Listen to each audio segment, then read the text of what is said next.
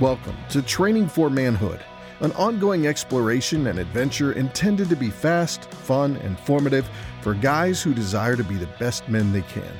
Young or old, there are always areas for improvement, growth, and maturity.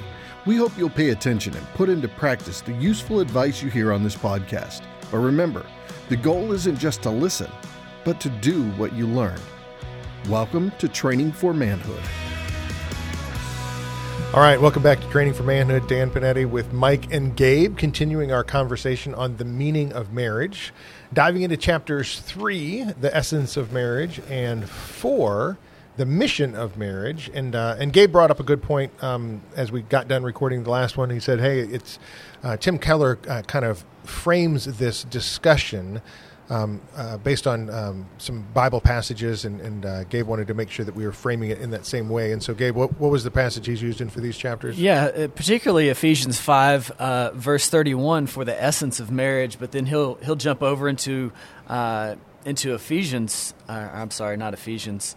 Um, but uh, yeah, Ephesians 5, 25 through 27. But for the sake of, of this first chapter, which is chapter 3, mm-hmm. uh, I'm just going to read off Ephesians 5, 31. And it says, For this reason, a man shall leave his father and his mother and be united to his wife, and the two shall become one flesh. Uh, and I think this is such an important um, piece of what he's going to talk about as we start to look more at.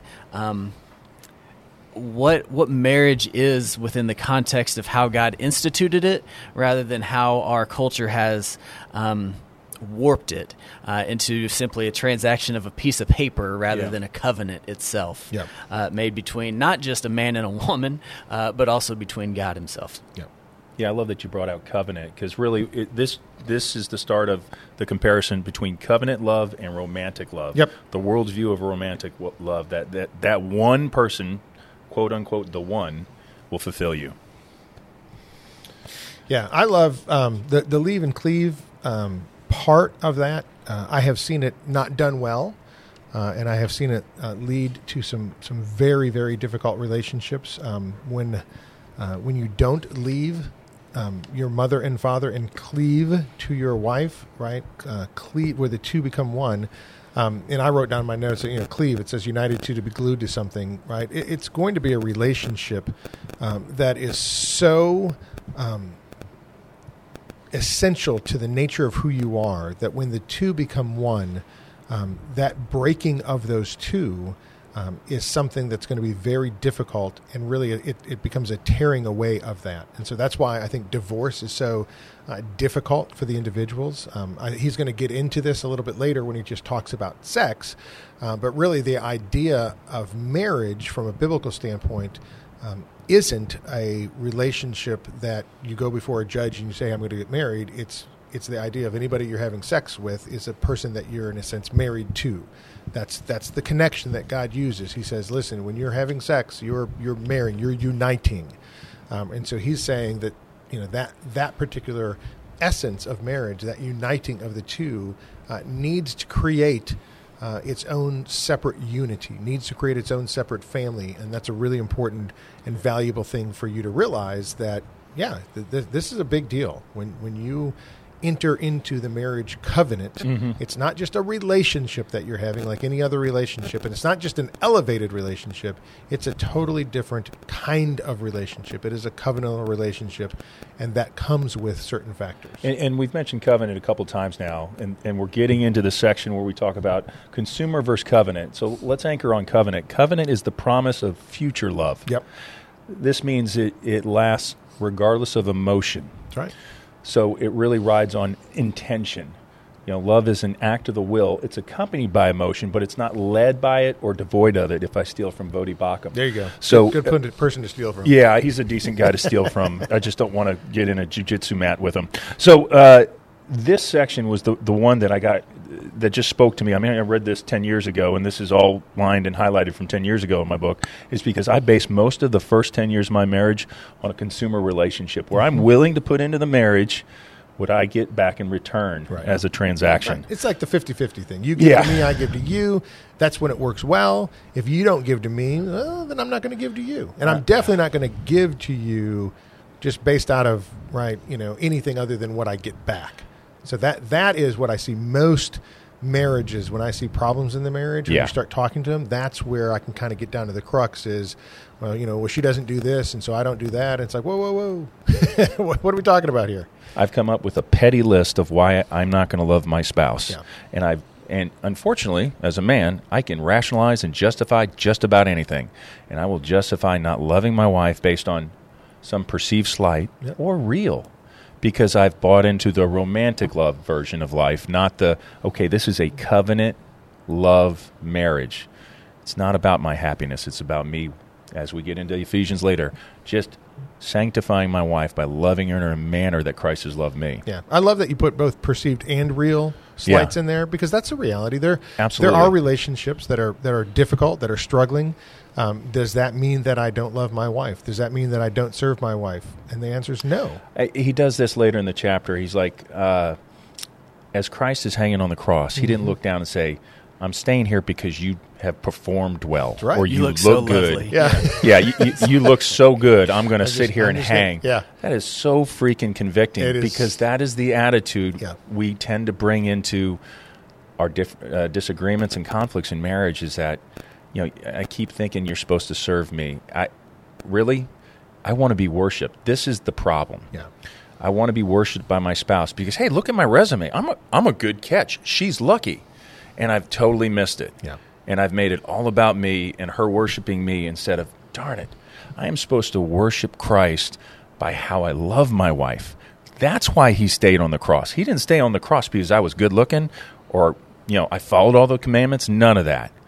And and that's the trap that I easily fall into.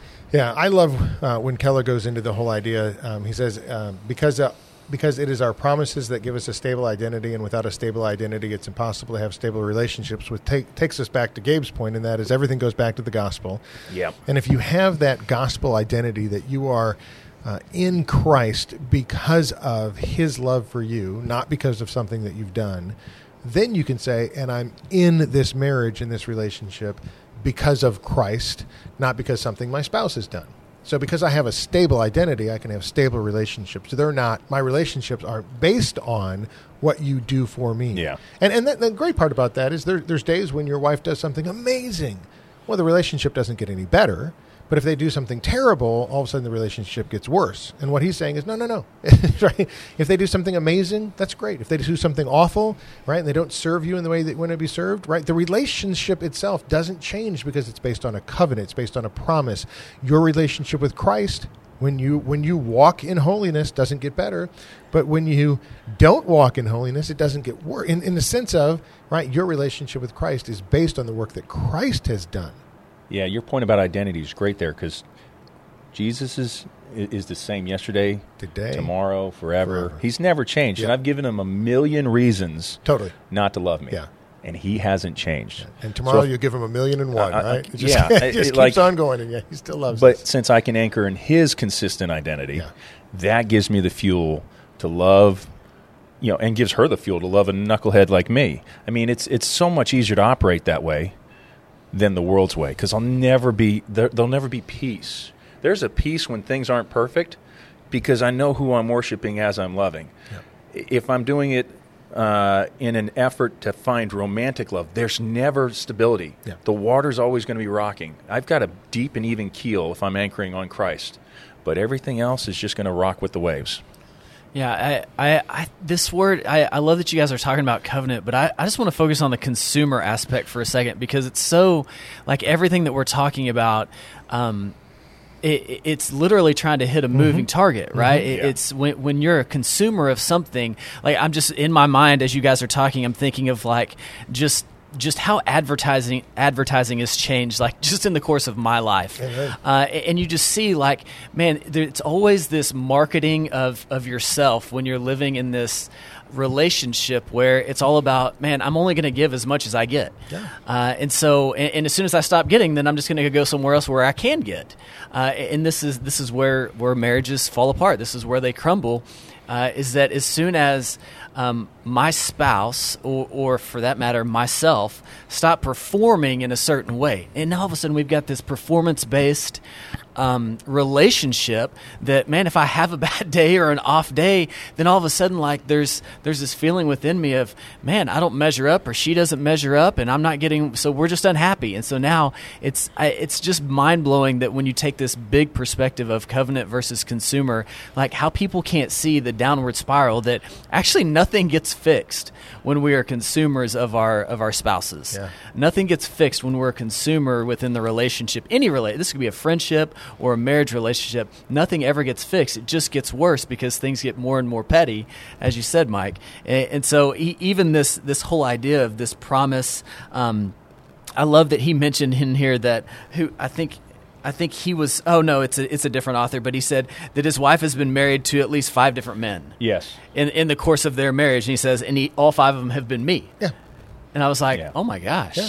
now he's talking from from a good aspect right, Uh, of a sanctification You're- aspect you're of like guy you were growing in before. Yep, Christ yep. um, but I think the same is true adversely as well, Hmm. to where a lot of people, from a performance or consumer standpoint, have tried to fit the mold based on wherever, whatever the feelings Hmm. are at that particular moment within their relationship. Yeah, and we can all like remember that time we got the new iPhone. It, it was marketed well. We we got it. We were happy with it for about three months, and then they said a new version was coming. Yeah.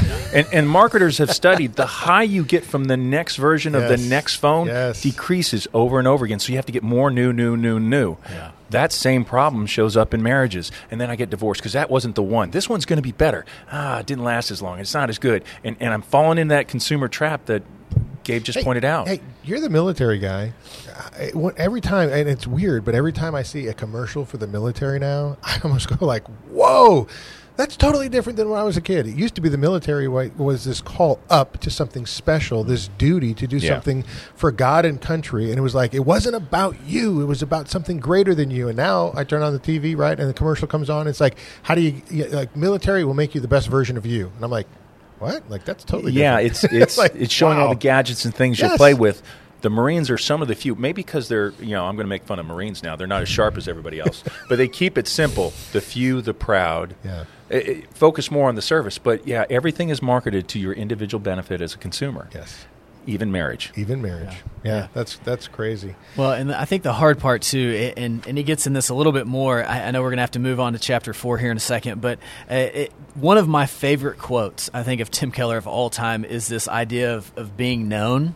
Uh, and, it's so within this covenant idea, like this, it's scary, right? Uh, because if I can simply change to make somebody happy or to make myself happy or receive something as a consumer, Yeah. uh, that almost is easier because I, I'm constantly just changing the mask uh, or the persona of what I'm presenting to people. Uh, no one, nobody actually has to know the real me. And so he says in here, and again, this is one of my favorite quotes from Tim Keller. He says, "To be loved but not known is comforting, but it's Mm-hmm. superficial. To be known and not loved is our greatest fear." But to be fully known and truly loved, well, a lot like being loved by God. It is what we need more than anything. Amen. And I thought, man, that that's so true, and it's so scary, all at the same time. Uh, especially when you when you bare your heart and you kind of put it in the hands of another sinner, um, and say, "Man, this is all of me, good and bad. I'm not. I, if I change, I hope it's for the better because I'm trying to follow Jesus more closely. Uh, but sometimes I'm not. Sometimes I'm going to fail. And will you still love me? Yeah. Um, and, and the question is, man, if you're a consumer, then the real possibility is no, they won't. Uh, but if you have found yourself in a covenant relationship where each is giving to each other sacrificially, then all of a sudden it's like, I see your mistakes, I know all of them, and I love you still. Uh, the same way that Jesus loves us. Yeah, I love that. I do love when he talks about because he's real. Um, if you're having a problem in your marriage, and he gives you some advice, and he says, start praying for your spouse. Right, and so I mean, just I, I love that idea. Right, the the concept of if you're looking for something positive, you'll see it. If you're looking Yeah. for something negative, you'll see it. Hmm. And so he's like, if you're having a problem in your marriage, start looking for the positive and, and do the the the action part of love, and that is pray for your spouse. It's interesting you mentioned that praying for your spouse, seeking the benefit of your spouse. Shaunti Feldhahn has a book called The Kindness Project, hmm. and in it she's got a, a, a hypothesis that she proves out. She's you know a statistician by nature and a researcher. You know, the best thing you can do to improve a relationship with somebody else is over focus on nothing but kind thoughts about them and then follow that up with kind actions you know make sure you're intentional about doing something loving once a day and don't let anything in, in between your ears that's negative and this is just the same old you know uh, i will love somebody until i love them and if i focus on that Seriously. that's exactly what's going to Yeah. come out of it Yeah. and and what you know I, I had uh, we had a marriage class uh, up here and we were in it for a long time and the, the leader said you show me a husband and a wife that pray together they're never getting divorced. If they're intentionally praying together every day it's go- the satan's going to have no wiggle room to get in between. Man why am i not going to the creator of the universe with the one i love more than any in my life outside of christ? Why don't I go to the creator of the universe with something that might be bothering her or something I need to do in me instead of just trying to do it in my own power? That's good. That's, good. Well, he goes on to chapter four to talk about the mission of marriage, uh, and he asks this: "What's what's the purpose of marriage?" Uh, and I love how he gets down to this concept, which I would summarize as marriage uh, is a friendship. Uh, marriage is, is a is a walking um, of two together, right? Amos talks about can two walk together unless they're in agreement, uh, and just that idea of right that this is going to be a journey um, that you and another person are on. Um, you know, for, for the next 50, 60 years of your life. Uh, and the thing that keeps it together is that, that friendship, that relationship where you um, share common interest and bonds, where you're, um, you know, connected through something, um, where you're, you're just giving one to another. And it's, it's a neat thing, um, you know, because the, the idea of friendship, I think, really kind of has become devalued in our culture. Um, and you go back to the Bible, and you will see that there is a tremendous value on friendship. Now, um, Jonathan and David, right? Yeah. You've got you've got uh, same-sex friends, right? Where you know men and men are friends, women and women are friends. Uh, this one is a special, uh, particular friendship because it defines all other friendships, um, the marriage relationship. Um, but but I do love that idea that you have that. You know what is your mission and purpose? And, and he gets that question and i've had this conversation with somebody before uh, the whole idea of can can you be unequally yoked right? And which is the language that we use in a christian thing is can you connect your life with somebody who's not a believer? And if christ is at the center of your life and if that is your mission and purpose but it's not at the center of a life of the person that you're interested in the person that you're dating the person you want to be married keller would tell you that's going to be a problem Yeah, that friendship is just so important. I, I didn't start my dating life, I didn't start anything when it came to marriages. I need to find a great friend. Yeah. It- which is funny because you Yeah. think now, you know, 20 plus years into marriage, if Dan calls me in the middle of the night and says, Mike, I got an issue, I need you here, I, I'm not even, I'm, I, I may get dressed or I may just go in my pajamas right to where he needs help. But then if my wife tells me to take out the trash, what kind of attitude am I giving? exactly But if I That's great started the marriage with, I, you know, I'm there for your betterment. Uh, you know, I'm going to lead in a fashion in this friendship that I'm going to help you achieve what you want to achieve, even though you don't want to do it. Do what you need to do to get there.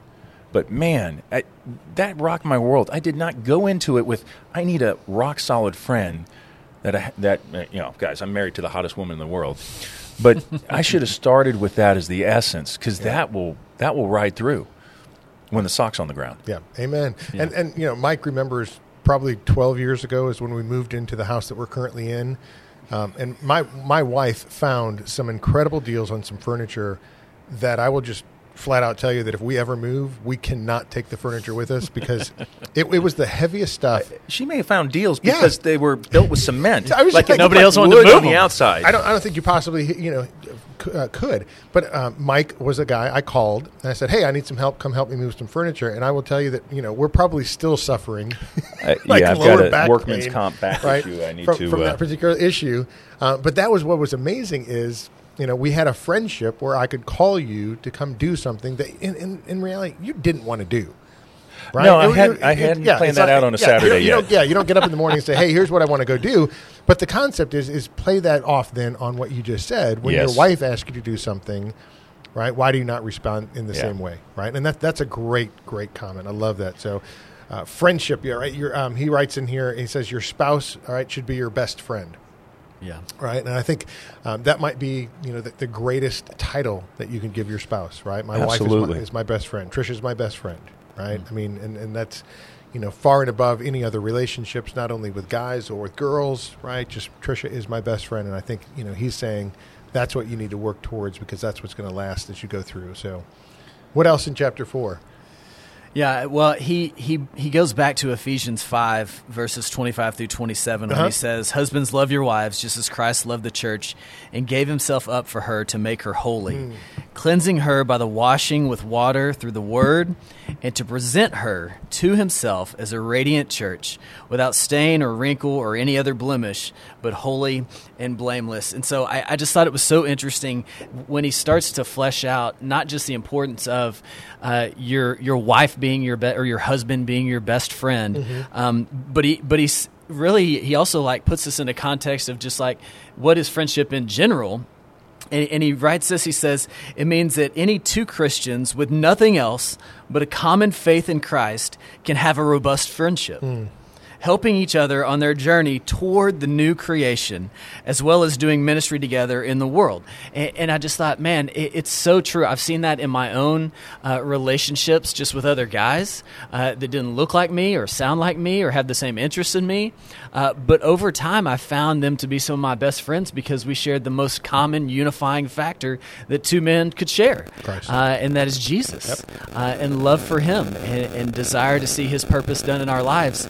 Um, and, and the same should hold true for, for me and my wife, Yeah. uh, or for you and your spouse. Is that man? If you hold, you go back to that unequally yoked talk.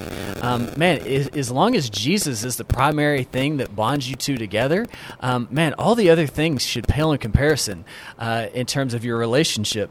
Uh, and then he even says later on, he says, uh, then what is marriage for? He says, it is for helping each other to become our future glory selves, the new creations that God will eventually make us. And that's what Paul's saying in Ephesians, is that as husbands, uh, man, our job is to present our wives. Um, in their future glory selves, uh, to do whatever it takes as their best friend, but also their husband, uh, to present them radiant before Christ Himself, just as Christ did for us before God. Yeah, absolutely. I, I. I am my wife's CEO, and it's not what we think.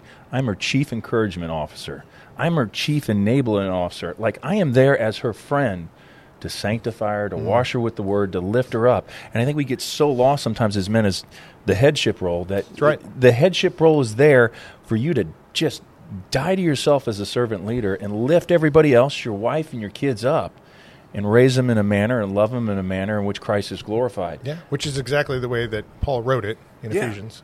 In case you forget what CEO means, uh, he tells you uh, you're the Yeah. you're the first person to die. Yeah. Um, I, I love. Uh, he ends the chapter with this Mm. statement. He says the reason uh, it, meaning marriage, the reason it must have priority is because of the power of marriage. Marriage has the power to set the course of your life as a whole.